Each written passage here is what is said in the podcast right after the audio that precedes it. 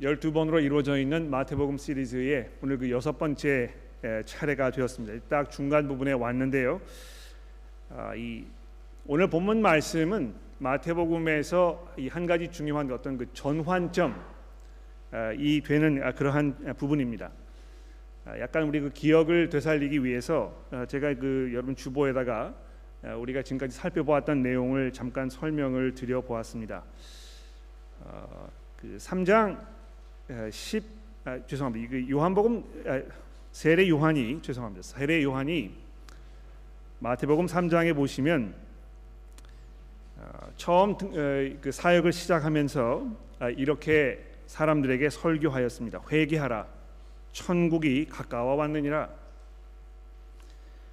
세례 요한의 이런 설교가 있은 후에 예수께서 광야에서 그 사탄에게 시험을 받으신 후에 가버나움에 돌아오셔서 그때부터 비로소 이제 사역을 시작을 하셨는데 그때도 역시 예수께서 마태복음 4장 17절에 회개하라 천국이 가까워 왔느니라 이렇게 설교하셨다는 것입니다. 아, 그 후로 우리가 이제 5장부터 7장까지의 어, 내용을 쭉 살펴보면서 예수께서 어떤 그, 그 천국의 내용들을 가르치셨는지 아, 이런 거를 우리가 지난번 시리즈에서 살펴보았고요. 그 다음에 이 요번 우리 그 시리즈를 시작하면서 그 설교를 이렇게 하신 후에 어떤 행적들을 행하셨는가 아, 이런 것들을 우리가 8장과 9장에서 지금 쭉 살펴보고 있는 중에 있습니다. 예수께서 천국에 대하여 설교하시면서 아, 그 천국 백성들의 삶의 모습, 그들이 가지고 있는 생각과 그들이 가지고 있는 어떤 그 기준이라든가 이런 모든 쭉 설명을 하신 후에 그 천국이 이 땅에 임하였을 때에 우리가 무엇을 기대할 수 있을까 이런 것들을 예수께서 그 기적들을 통하여 우리에게 보여주셨다는 것이죠. 그래서 그 주보에 보시게 되면 아, 이 4장 그러니까 이 5장, 6장, 7장, 8장, 9장 이 전체적인 내용의 어떤 그 쌈머리라고 할 수 있겠죠.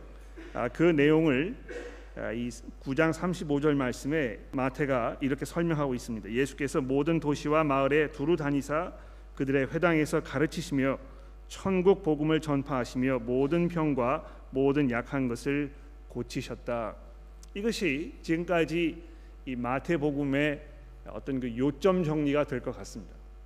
예, 예수께서 이 땅에 오셔서 마을을 두루 다니시면서 하나님의 천국 복음을 전하시고 모든 병과 모든 약한 것들을 고쳐 주셨다는 것입니다.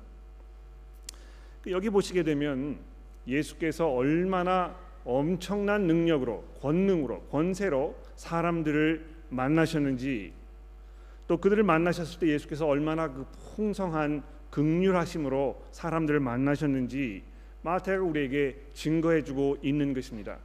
그러니까 여러분과 제가 이 마태복음을 읽으면서 야, 이 정말 내가 섬기고 있는 이 예수께서 얼마나 놀라운 분인가, 얼마나 우리의 믿음을 거기에 드릴 만한 이런 분인가 이런 것을 지금 우리에게 자세하게 설명을 해주고 있다는 것입니다. 여러분이 아, 여러분과 제가 이 마태복음을 아, 정말 이 하나님의 은혜 가운데 잘 읽고 있다면 우리가 이 말씀을 읽으면서 다시 한번 이 예수 그리스도의 그 권세와 그분의 그 능력에 놀라게 되고 그분의 그 은혜와 그 풍성하신 사랑에 우리의 마음이 녹아지며 우리가 다시 한번 믿음으로 주께 돌아서야 되겠다. 내가 정말 그를 위해 살아야 되겠다. 이런 그 깊은 믿음의 다짐이 우리 가운데 일어날 수밖에 없다는 것입니다. 자 그런 후에 아, 이제 이 마태복음에서 한 가지 전환점이 이제 일어나는 것입니다. 예수께서 이렇게 쭉 사역을 하시다가 이제 어느 시점에 오셨느냐 하면 자기 스스로 혼자서 이 사역을 다 감당하시는 것이 아니고요. 이제 이 제자들을 부르셔서 그들에게 이 임무를 부여하시고 이제 그들을 아, 이 세상을 내 보내시는 이런 아주 중요한 이런 그 시점에 이제 오게 된 것입니다. 근데 그것을 설명하기 위해서 오늘 마태가 어떻게 이 본문 말씀을 이뤄가고 있는지 보십시오. 36절에 보시면 예수께서 그 무리를 보시고 불쌍히 여기시니 이렇게 되어 있습니다. 예, 예수께서 사방을 다니시면서 하나님의 복음을 전하시고 이 천국에 대하여 말씀하시면서 사람들에게 이 긍휼과 사랑으로 그들의 이 필요한 것들을 채워 주시는 이런 사역을 감당하시면서 사람들을 봤을 때에 얼마나 그들을 향한 깊은 사랑과 그들에 대한 염려와 이 가슴 아픔으로 이 사람들을 만나셨는지 마태가 우리에게 설명해 주고 있다는 것입니다. 얼마나 그들을 불쌍히 여기셨는가. 목자가 없는 양같이 고생하며 기진한 이 사람들을 예수께서 바라보시면서 즉 겉으로는 멀쩡한 것처럼 보이지만 겉으로는 행복하고 문제가 없는 것처럼 보이지만 실제로 방황하고 실제로 자기 삶에 대하여 이해하지 못하고 실제로 이 죄의 이 무거운 짐에 의해서 아, 신음하면서 벗어날 수 없는 그런 무거운 짐 가운데 있는 이 사람들을 예수께서 정말 불쌍히 여기셨다는 것입니다. 아, 예수께서 이 땅에 오신 이유가 무엇입니까? 하나님께서 예수를 이 땅에 보내신 이유가 무엇입니까? 얼마나 하나님께서 이 세상을 사랑하시고 이 세상을 불쌍하게 여기셨는지 하나님께서 이처럼 세상을 사랑하사 그렇습니다. 우리가 하나님을 사랑이라고 부르지 않습니까? 우리가 하나님 아버지의 모습을 보았을 때 정말 사랑이 무엇인지를 우리가 알게 된다고 이렇게 흔히 이야기합니다. 그러나 하나님의 이 사랑은요, 그저 값싼 사랑, 그저 내가 필요한 것, 내가 원하는 것, 내가 마음속에 가지고 있는 나의 어떤 그 욕심이나 나의 이 어떤 그 소망이나 이런 거를 그저 아, 베풀어 주시는 그런 정도의 사랑을 말하는 것이 아니라는 것입니다. 사랑할 수 없는 사람을 사랑하는 것. 그 사랑을 필요로 하지 않는다고 생각하는 사람까지도 사랑하는 것. 더군다나 나에게 상처를 주고 나에게 피해를 주고 내가 원수처럼 생각할 수밖에 없는 이런 사람들을 향한 하나님의 그 깊고 지극한 한결 같으신 그 사랑을 우리가 예수 그리스도의 사역을 통해서 발견하게 되는 것입니다. 얼마나 예수께서 사람들을 바라보셨을 때 그들을 불쌍히 여기셨는가.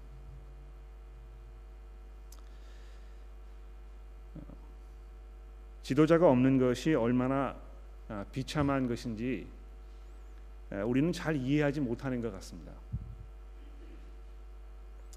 아, 그저 뭐 오합지졸이라는 말이 있지 않습니까? 예.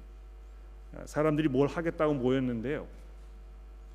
뭘 하려는지도 모르고 또 어떻게 해야 되는지도 모르고 그 안에서 서로 싸우기만 하고 어, 정말 뭐 아무런 진전이 없는 무기력하고 의미 없는 이런 모습으로 남아 있는 이 사람들의 그 불쌍한 상황을 생각해 보십시오. 교회가 교회로 모였는데요. 그 안에서 교우들이 왜 모여 있는지, 내가 지금 왜 이 교회를 나가고 있는 것인지, 이 교회가 지금 뭘 하고 있는 것인지, 우리가 지금까지 해온 것이 무엇인지 이런 게 분명하지 아니하여서 그저 여러 사람들의 목소리를 들으면서 어찌할 바를 모르는 그런 혼란과 이 어지러움 가운데 있는 그런 그 처절한 상황을 여러분 한번 생각해 보십시오. 이게 얼마나 가슴 아픈 일입니까? 여러분의 가정에서 아버지가 세상을 떠나시고 어머니는 집을 버리시고 거기에서 자녀들끼리 남아 있는데 서로 이 관계가 좋지 아니하여서 어찌할 바를 모르고 가정이 다 깨어져 버리는 이런 상황을 한번 생각해 보십시오. 리더가 없다는 것은요 정말 비극적인 일입니다. 사람들이 거기에서 방황하면서 해결책을 찾지 못하고 앞으로 나아가지를 못하는 이런 절망적인 상황에 있는 것이 얼마나 비참스러 비참한 일입니까? 그런데 예수께서 이 마을과 도시를 다니면서 사람들을 만났을 때 이 세상에 살고 있는 이 모든 사람들의 그 실체적인 모습을 이 유대 백성들의 모습을 통해서 보셨다는 것입니다. 우리가 우리의 삶을 우리의 방식대로 살겠다고 고집하면서 이 세상에 이름을 한번 내어 보겠다고 아, 이렇게 아, 나섰지만 결국 우리는 하나님의 심판 가운데에서 다 흩어져 버리고 우리가 서로 연합할 수 없고 우리가 서로 적대적인 관계에서 결국은 하나님의 이 진노의 심판 가운데 벗어날 수 없는 이런 처절한 운명 가운데 우리가 놓여 있게 되었던 것입니다. 예수께서 그들을 바라보시면서 얼마나 그들을 불쌍하게 여기셨는가.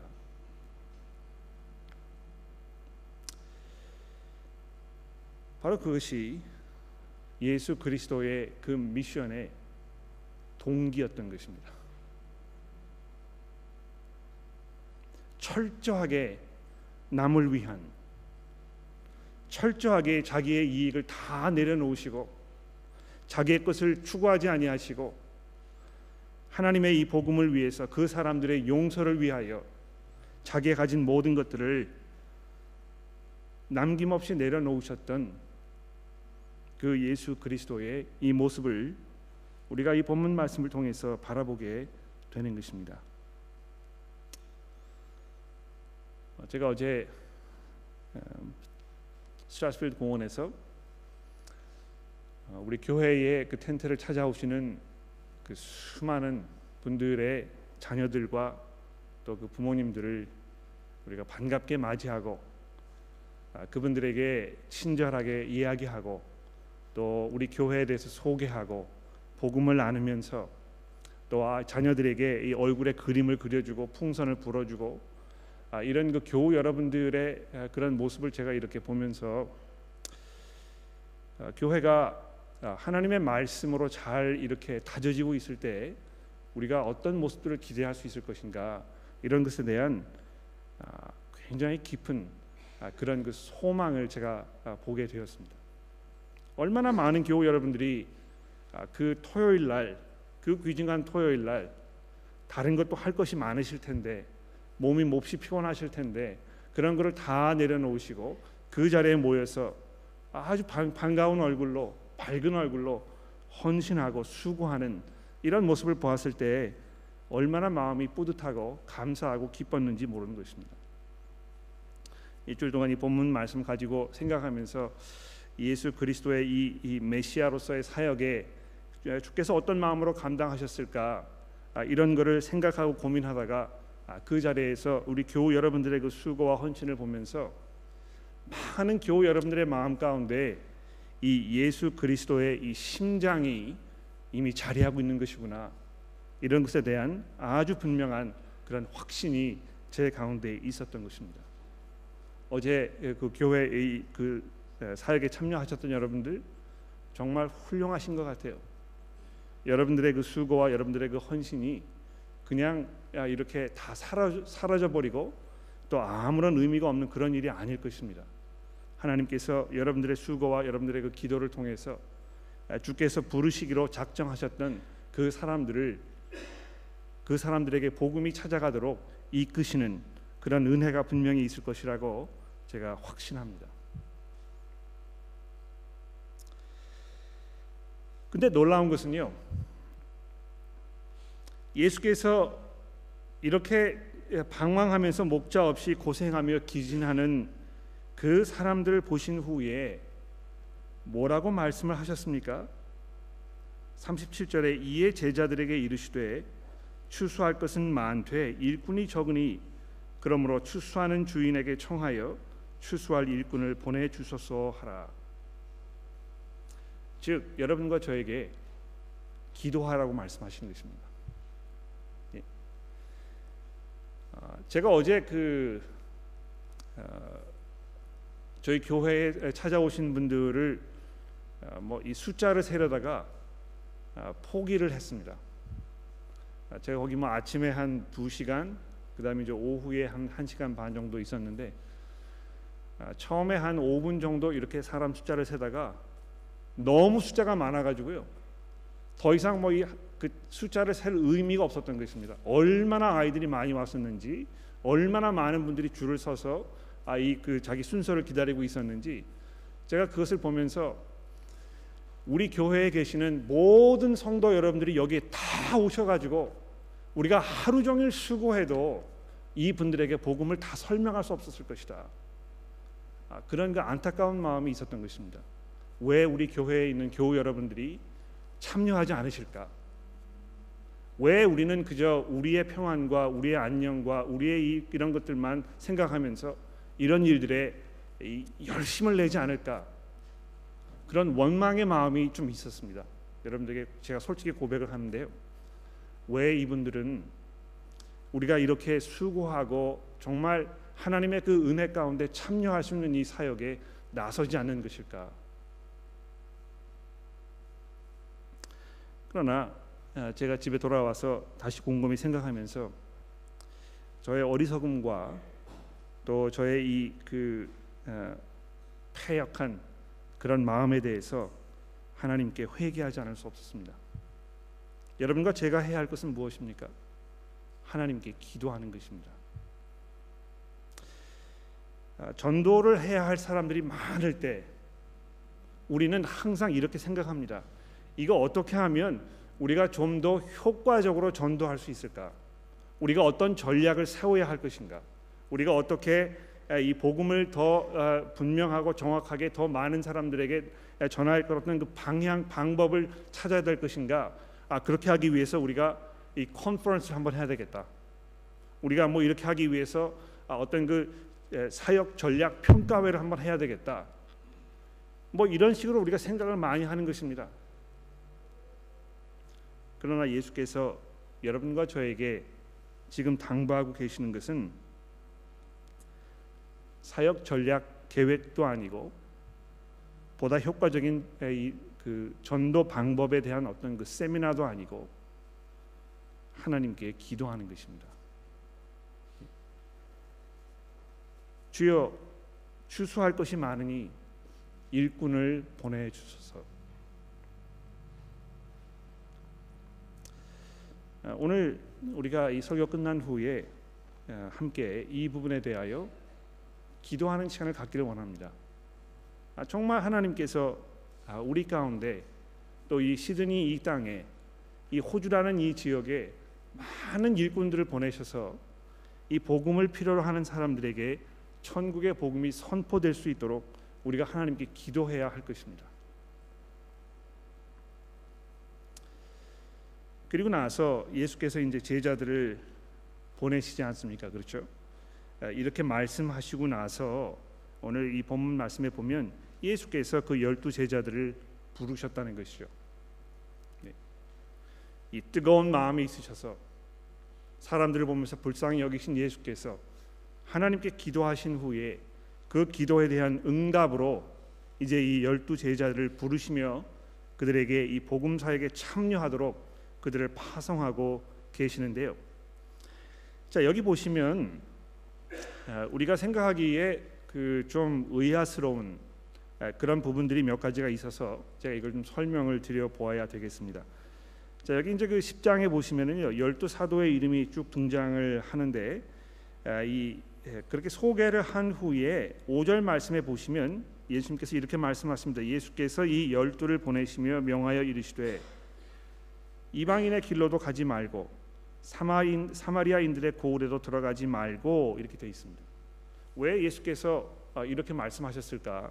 왜 예수께서 이렇게 차별 대우를 하시는 것인가? 왜 예수님은 모든 사람들을 불쌍히 여기, 하게 여기지 아니하시고 이렇게 이방 사람들이 아닌 이 이스라엘 사람들에게만 복음을 전하라고 말씀하시는가? 아, 몇 가지 굉장히 중요한 이유가 있는 것 같습니다. 왜 그렇습니까? 어, 하나님께서 어, 가지고 계셨던 이 세상을 회복하시기 위한 그분의 이 오랜 이 구원의 계획은 무엇이었습니까? 아브라함의 후손으로 하여금 이 온 세상에 아, 복음이 미치게 하는 바로 그것이 하나님의 이 구원 계획이었던 것입니다. 그렇죠? 그래서 어, 예수님께서 이제 부활하셔가지고 제자들에게 다시 찾아오셨을 때도 그렇게 말씀하셨습니다. 아, 이제 이 복음이 예루살렘과 유대와 사마리아와 온 땅 끝까지 이르게 될 것이다. 어, 그래서 아, 이 복음이 그냥 뭐 마음대로 이렇게 막그 아, 뻗어 나가는 것이 아니고요. 하나님 준비하셨던 대로 계획하셨던 대로 차근차근 아, 이 유대인들로부터 해서 그 주변에 살던 사람들에게 그리고 좀 더 나아가서 이, 이 소아시아 지방에 있던 사람들에게 그리고 그 전부 그 땅 끝까지 이르게 되는 이런 하나님의 계획을 가지고 계셨다는 것입니다. 아, 그래서 제자들에게 다른 사람에게 가지 말고 일단 여기에서 시작하라 이렇게 말씀하셨다는 것이 첫 번째 포인트가 되겠고요. 그 다음에 두 번째로 뭐라고 말씀하셨습니까? 7절에 이렇게 말씀하셨죠. 가면서 전파하여 말하되 천국이 가까이 왔다. 아, 이것은 세례 요한이 선포했던 복음이고 예수께서도 선포하셨던 것이고 지금 이제 제자들에게 똑같은 그 복음을 선포하라고 이렇게 말씀하십니다. 여기 이제 마태는 뭐 그 회개하라 하는 아, 이 부분에 대하여 기록하고 있지 않습니다만 아마 아, 당연히 아, 그것이 포함되어 있었을 것입니다. 예수께서 사람들에게 선포하셨던 그 복음이 무엇입니까? 하나님의 나라가 이제 아주 가까이 왔다는 것입니다. 여러분 이게 얼마나 놀라운 소식입니까? 이 세상에서 죄로 인하여 죽음으로 인하여 우리의 삶이 다 망가지고 우리가 방향을 알 수 없고 정말 어둠 가운데에서 갈팡질팡하면서 하나님의 진노 가운데 살고 있는 여러분과 저에게 이 천국의 복음이 이제 가까이 왔다는 것입니다. 모든 것이 회복되고 모든 것이 정상으로 돌아가고 하나님의 그 놀라운 은혜와 축복이 정말 이 폭포수처럼 쏟아지는 그 놀라운 시대가 이제 우리 가운데 왔다는 것입니다. 예수 그리스도의 오심을 통하여 그분의 다스림과 그분의 이 복음 선포를 통하여 모든 질병들이 물러가고 모든 귀신들이 쫓아내면서 죽은 자가 살아나고 우리가 하나님께 용서를 받아서 새로운 생명을 누리게 되는 이 놀라운 하나님의 복음이 이제 우리 가운데 오게 되었다는 것을 너희가 가서 선포하라는 것입니다. 그러므로 그러므로 무엇입니까? 회개하라. 지금까지 살아왔던 삶의 모습에서 돌이켜서 이제 그만 이 반역적인 고집의 모습의 삶을 벗어버리고 그리스도께 돌아서라는 것입니다. 회개가 없으면 하나님의 용서가 없습니다. 회개가 없으면 하나님의 은혜 가운데 들어갈 수 없습니다. 참 회개가 있지 아니하면 우리는 하나님께로부터 용서를 얻을 수가 없는 것입니다.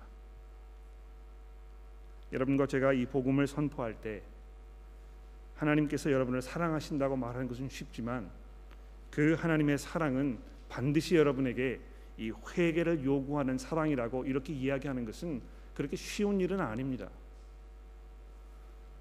어제도 제가 여러분 몇, 몇 분에게 아, 이 복음에 대해서 설명을 하면서 아, 내가 그 당신에게 아, 이 복음을 설명해 드리지만 이것을 드리면 당신께서 그 마음에 별로 그렇게 편안치 않을 것이라고 제가 짐작을 하면서 염려되는 마음으로 이 말씀을 드린다고 이렇게 말씀을 드렸습니다.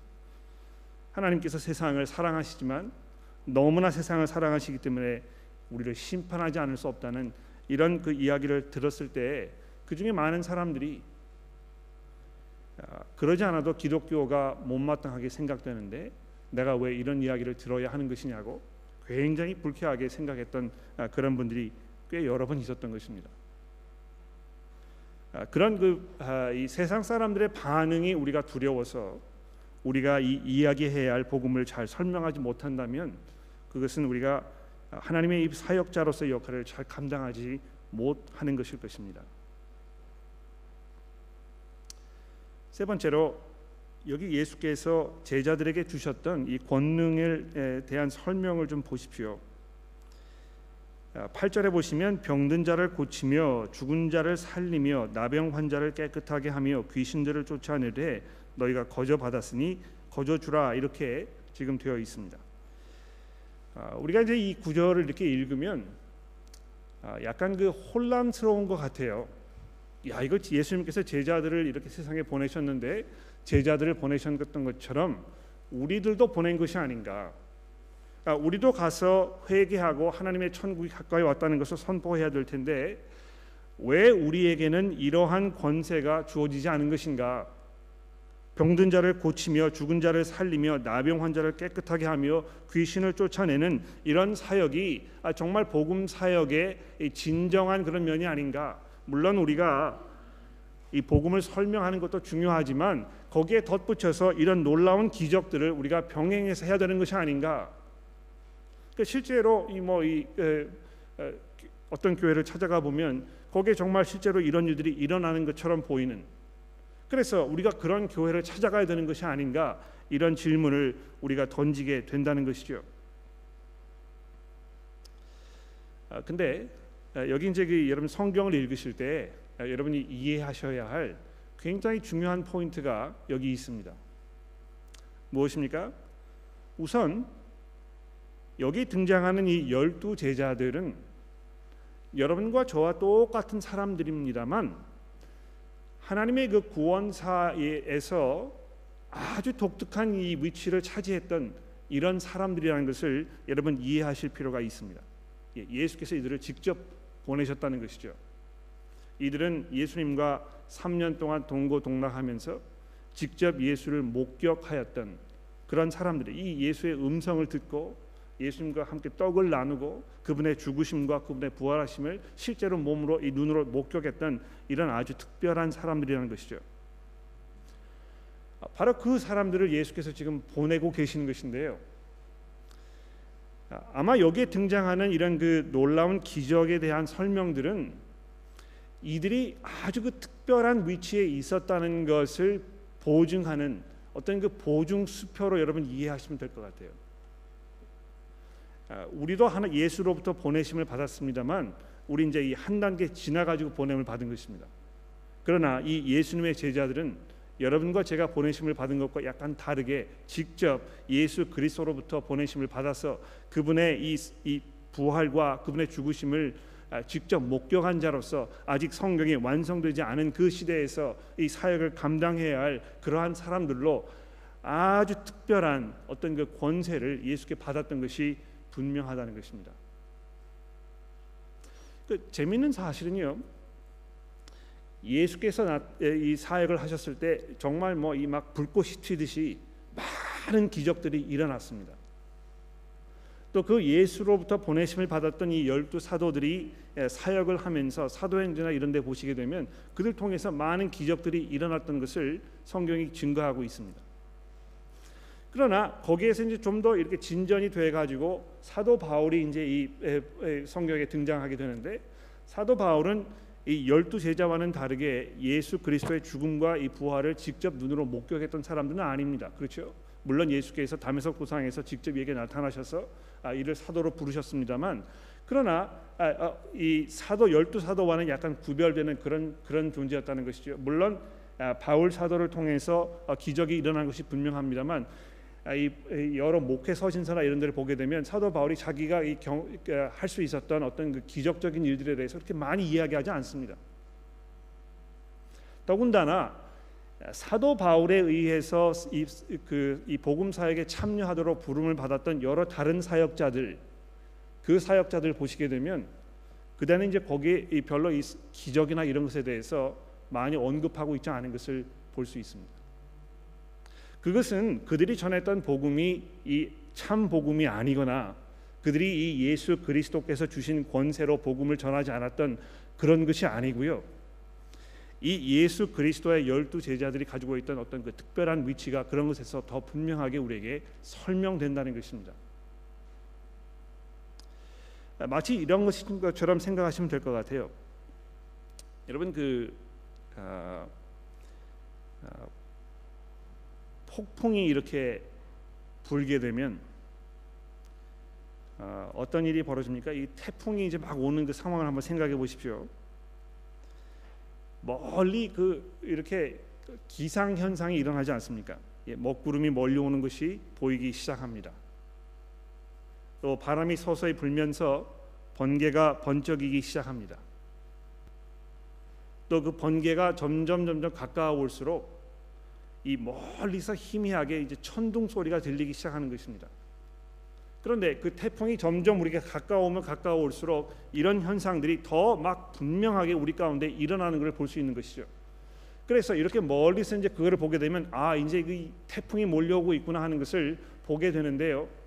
지금 여기 예수의 열두 제자들이 예수님의 이 그 권세를 받아가지고 나아가서 이런 복음 사역을 하면서 막 죽은 사람들이 일어나고 병든 자들이 고침을 당하고 아 뭐이 나병 환자가 낫게 되고 이런 일들을 이렇게 보게 되면서 사람들이 이 열두 제자가 선포했던 것처럼 예수께서 선언하셨던 것처럼 정말 하나님의 나라가 점점 점점 가까우고 있구나 하는 것을 지금 눈으로 목격하고 경험할 수 있도록 이렇게 하나님께서 조치하셨다는 것입니다.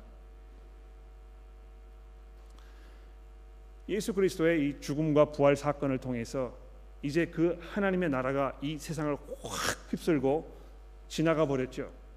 이제 시작이 된 것입니다. 어떤 면에서 여러분과 저는요 지금 우리가 몰려오고 있는 그 하나님의 나라를 보고 있는 것이 아니고 이제 확 지나가 가지고 앞으로 막 달려가고 있는 그 나라를 이렇게 뒤에서 보고 있는 것처럼 이렇게 생각하시면 될 것 같아요. 왜 우리 가운데 이런 그 놀라운 기적이나 이런 것들이 예전처럼 많이 일어나지 않는가? 그게 그렇게 많이 필요하지 않기 때문에 그런 것입니다. 아, 이미 이 가장 놀랍고 가장 엄청난 하나님의 기적 그리스도께서 부활하셨던 그래서 이 세상에 하나님의 나라가 완성된 그 놀라운 일이 이미 여러분과 저에게 주어졌기 때문에 그 이상 다른 그것보다 더 놀라운 기적이 여러분과 저에게 필요하지 않다는 것입니다. 그건 뭐 제가 하나님께서 이제 더 이상 기적을 이상에 일으키지 않으신다는 것을 말씀드리는 것이 아니고요. 가장 놀라운, 가장 엄청난 이런 사건이 예수 그리스도의 부활 사건을 통해서 이미 우리 가운데 일어났다는 것을 여러분 기억하시는 것이 중요한 것입니다.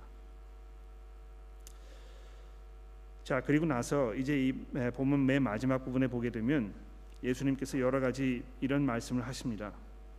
너희 전대에 금이나 은이나 동을 가져가지 말고 여행을 위하여 배낭이나 옷 두 벌이나 신이나 지팡이를 가져가지 말라. 왜 이런 이 말씀들을 하고 계시는가? 아마 여기서 가장 중요한 포인트는요. 이 하나님의 나라를 선포하는 것이 너무너무 중요하고 너무너무 절박하고 너무너무 중대한 일이기 때문에 일편단심으로 하라는 것입니다. 네. 먹을 것만 있으면 충분하다는 것입니다. 거추장스러운 것을 주렁주렁 메고 달리면서 어그적거리지 말라는 것입니다. 지금 뭐 내가 이 어, 내가 뭘 먹어야 될 것인가, 뭘 입어야 될 것인가, 내가 이 경제적으로 어, 풍성하게 누릴 수 있을 것인가, 이걸 함으로 인해서 내가 노후 보장은 받을 것인가, 이런 것을 생각할 겨를이 없다는 것입니다. 다른데 신경 쓰지 말고 그저 아, 내가 오늘 하루 먹을 것만 충분하게 내가 된다면 여기 보시게 되면 이 합당한 사람을 찾아서 그 집에 머물면서 거기 계속 있어라 이렇게 이제 예수님 말씀하고 계시는데 여러분 그렇지 않습니까? 여러분 뭐 여행을 준비할 때도요 어떻게 하면 좀 더 싼 값에 좀 더 좋은 곳에 내가 오랫동안 있을 수 있을까 이런 걸 다 검색하잖아요. 근데 그 검색할 때 시간이 많이 걸리거든요. 예, 지금 이 복음 전하는 자들이 이 천국이 가까움을 볼수록 하나님의 이 예수님의 권세를 받아서 지금 나아가서 복음 전하는 일을 해야 될 텐데 내가 어디 가서 먹을 것인가? 누가 나를 반겨줄까? 내가 거기에서 환영을 받을까? 야 이거 내가 이 짐을 지금 얼마나 가져가야 될까? 이런 거 생각하지 말고 just go. 제가 어제 그 저희 집 사람과 그런 이야기를 나눴습니다. 우리가 과거에 굉장히 많은 시간을 투자해서 어떻게 하는 것이 정말 효과적인 전도 방법인가? 우리가 과거에 이런 그 방법을 통해서 복음을 전해봤는데 몇 사람이 초다되었고 얼마나 많은 사람들이 이 회심하였고 이 사람들이 어떻게 지금 되고 있는가 이런 거를 분석하고 뭐 여기다 시간을 쓰고 그 다음에 좀 더 다음에는 더 잘하도록 이렇게 계획하고 준비하고 이런데 엄청난 시간을 많이 쓰면서 근데 제가 생각해 보니까는요 보다 효과적인 전도라는 것은 없습니다. 왜 그렇습니까? 전도는 그냥 힘든 것입니다. 전도는 원래요 그렇게 열매를 많이 못, 얻지 못하게 되어 있습니다. 그러므로 너무 이렇게 분석하고 계획하고 준비하고 이런 데 신경을 많이 쓰지 말고 그냥 복음 전하면 된다는 것입니다. 기회가 있든지 없든지 간에 이것이 잘 되든지 안 되든지 간에 해 보고 또 다른 걸 시도해 보고 just do it.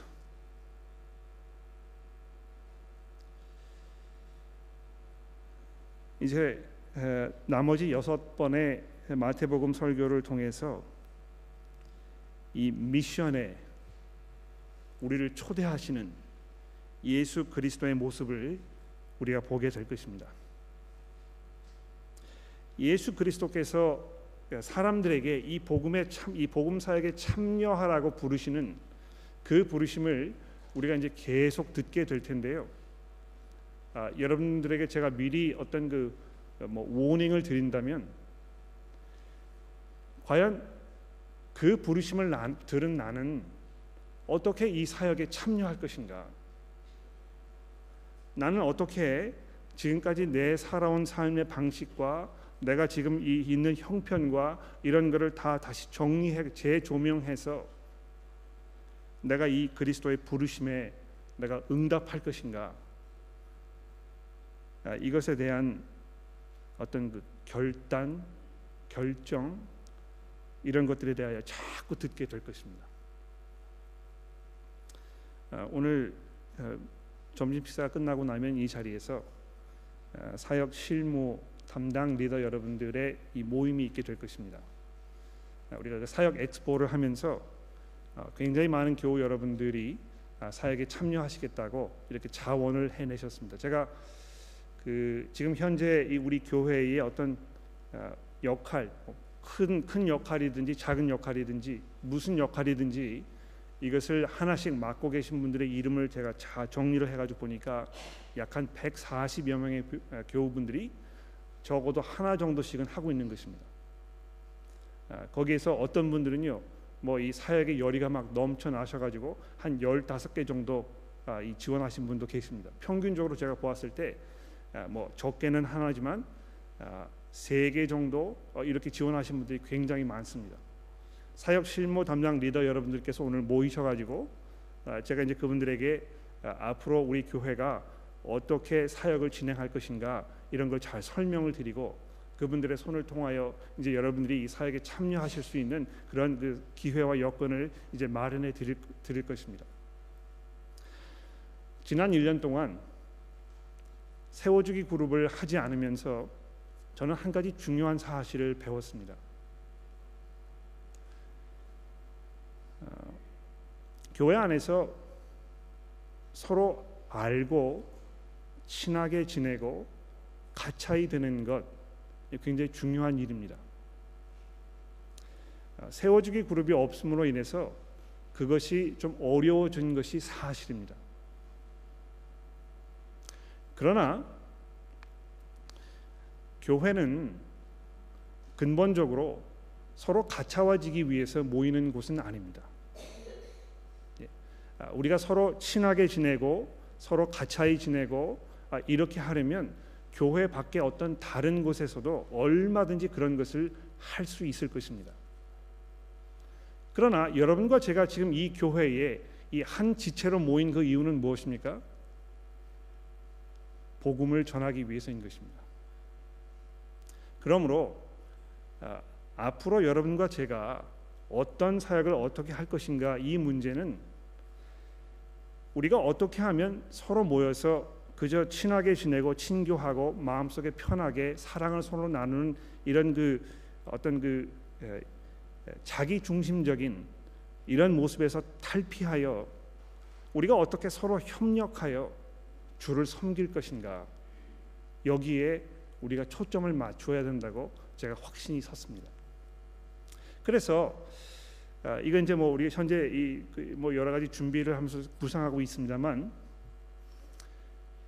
정말 우리는 그 서로 모여 가지고 서로 사역하기 위해서 서로 협력하여 복음을 전하는 일에 앞장서기 위하여 서로 모이고 수고하는 일에 전심전력하는 어떤 그 아, 전략적인 모임들이 되어야 될 거라 생각합니다.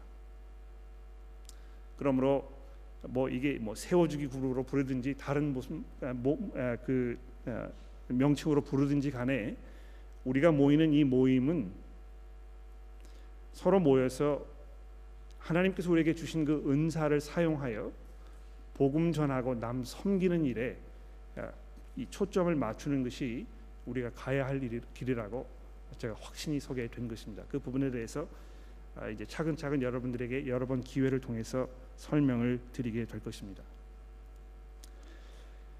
부활하신 예수께서 여러분과 저에게 이 하나님의 나라의 이 미션에 참여하라고 부르고 계십니다. 권세와 사랑이 풍성하신 예수께서 죄인들을 구원하시기 위해 이 땅에 오셔서 죽기까지 십자가에 복종하셨는데 그분을 구주로 고백하는 여러분과 제가 우리의 삶을 주의 복음을 위하여 헌신하고 우리가 그것을 잘 감당하기 위해서 서로 세워주는 그런 교회가 되어야 되겠습니다. 아, 오늘 이 시간에 제가 아까 말씀드린 대로 우리 함께 기도하는 시간을 가졌으면 좋겠습니다. 아, 예수께서 여러분과 저에게 아, 추수할 것이 많으므로 일꾼들을 보내달라고 말씀하셨는데 아, 잠시 후에 우리 뭐 이 김윤수 교우님께서 이제 그 분에서 기도하시겠습니다만 아, 지금 이 순간 이 자리에서는 무리를 보시고 불쌍히 여기시며 그들을 사랑하셨던 예수 그리스도의 그 심장 이것이 우리들의 마음 가운데 있게 해달라고 우리가 하나님께 기도했으면 좋겠습니다. 아마 아, 그런 마음을 가지고 있는 것은 무엇보다도 이 교회에 오셨을 때 내가 지금 어떤 마음으로 이 자리에 왔는가? 내가 이 자리에 와가지고 어, 누구를 섬겨야 될 것인가? 내가 이 모임이 끝나고 나면 나아가서 내가 누구와 이야기할 것인가? 내가 정말 저 사람을 사랑하고 있는가? 정말 이 복음이 없는 사람들이 아, 그 목자가 없는 양처럼 방황하는 그런 사람들이라면 내가 그를 찾아가서 그를 따뜻하게 환영하고 아, 좀 이렇게 대화를 나누면서 그 사람이 어떤 형편에 있는지 내가 이렇게 좀 알아야 되지 않겠는가 이런 마음을 우리에게 달라고 우리가 하나님께 기도해야 될 거라고 생각합니다. 아, 그래서 여러분 뭐이 어, 다른 사람과 이렇게 기도하는 것이 익숙치 않으시거나 좀 불편하시면 그럼 혼자 기도하세요. 그러나 아, 이 옆에 있는 분과 같이 이렇게 기도하는 것이 뭐 그렇게 불편하시거나 그러지 않으시면 그분과 이렇게 짝을 지셔서 하나님 저에게 아, 구원받지 못한 사람들을 바라보면서 정말 불쌍하게 여기는 그런 마음이 우리에게 있도록 우리 마음을 움직여 달라고 이 시간 우리 기도하는 시간을 갖도록 합시다. 아, 제가 한 2, 3분 정도 시간을 드릴 테니까 기도하시고 그다음 제가 마치는 기도를 하도록 하겠습니다. 우리 기도하는 시간 갖도록 합시다. 함께 기도하겠습니다. 하나님 아버지 저희가 예수 그리스도를 우리의 주로 고백하였을 때는 우리가 우리의 삶을 그저 우리 자신을 위하여 우리 가족을 위해서만 사는 것이 아니고 주의 그 복음을 위해 사는 것임을 우리가 이 시간 기억합니다. 그러나 그렇게 하기 위해서는 예수 그리스도께서 방황하는 무리들을 보시면서 불쌍히 여기셨던 그런 마음이 저희들에게 필요합니다. 하나님 저희가 너무너무 이기적이고 사랑이 없어서 그저 죽어가는 사람들을 바라보면서도 아무런 마음속에 아픔이나 고민이 없는 그런 삶을 살고 있는 것은 아닌지 이 시간 돌아보게 됩니다. 하나님 그렇다면 저희를 용서하여 주시고 주의 성령께서 저희들을 움직여 주셔서 예수 그리스도의 그 심장으로 이 세상을 바라보게 하여 주옵소서. 하나님 저희 교회가 교회로 모일 때에 그저 우리가 서로 친하게 지내고 그저 서로 우리끼리만 사랑하는 그런 어리석은 모습에서 벗어나 이 세상을 그리스도의 눈으로 바라보며 하나님께서 우리에게 베풀어 주신 그 놀라운 그 은혜와 사랑을 우리가 들고 나아가서 담대하게 복음을 전하는 일로 드러나도록 저희를 도와주옵소서. 하나님 저희가 두려워하지 않도록 도와주시고 우리가 결단 내리는 것을 두려워하지 아니하며 우리가 변화되어야 할 부분들을 신속하게 또 어, 담대하게 어, 변화시킬 수 있도록 저희를 도와주셔서 우리가 정말 그리스도의 이 일꾼으로 군사로 함께 연합하여 그 일에 동참할 수 있도록 우리 모두를 움직여 주시기를 예수 그리스도의 이름으로 간절히 기도합니다.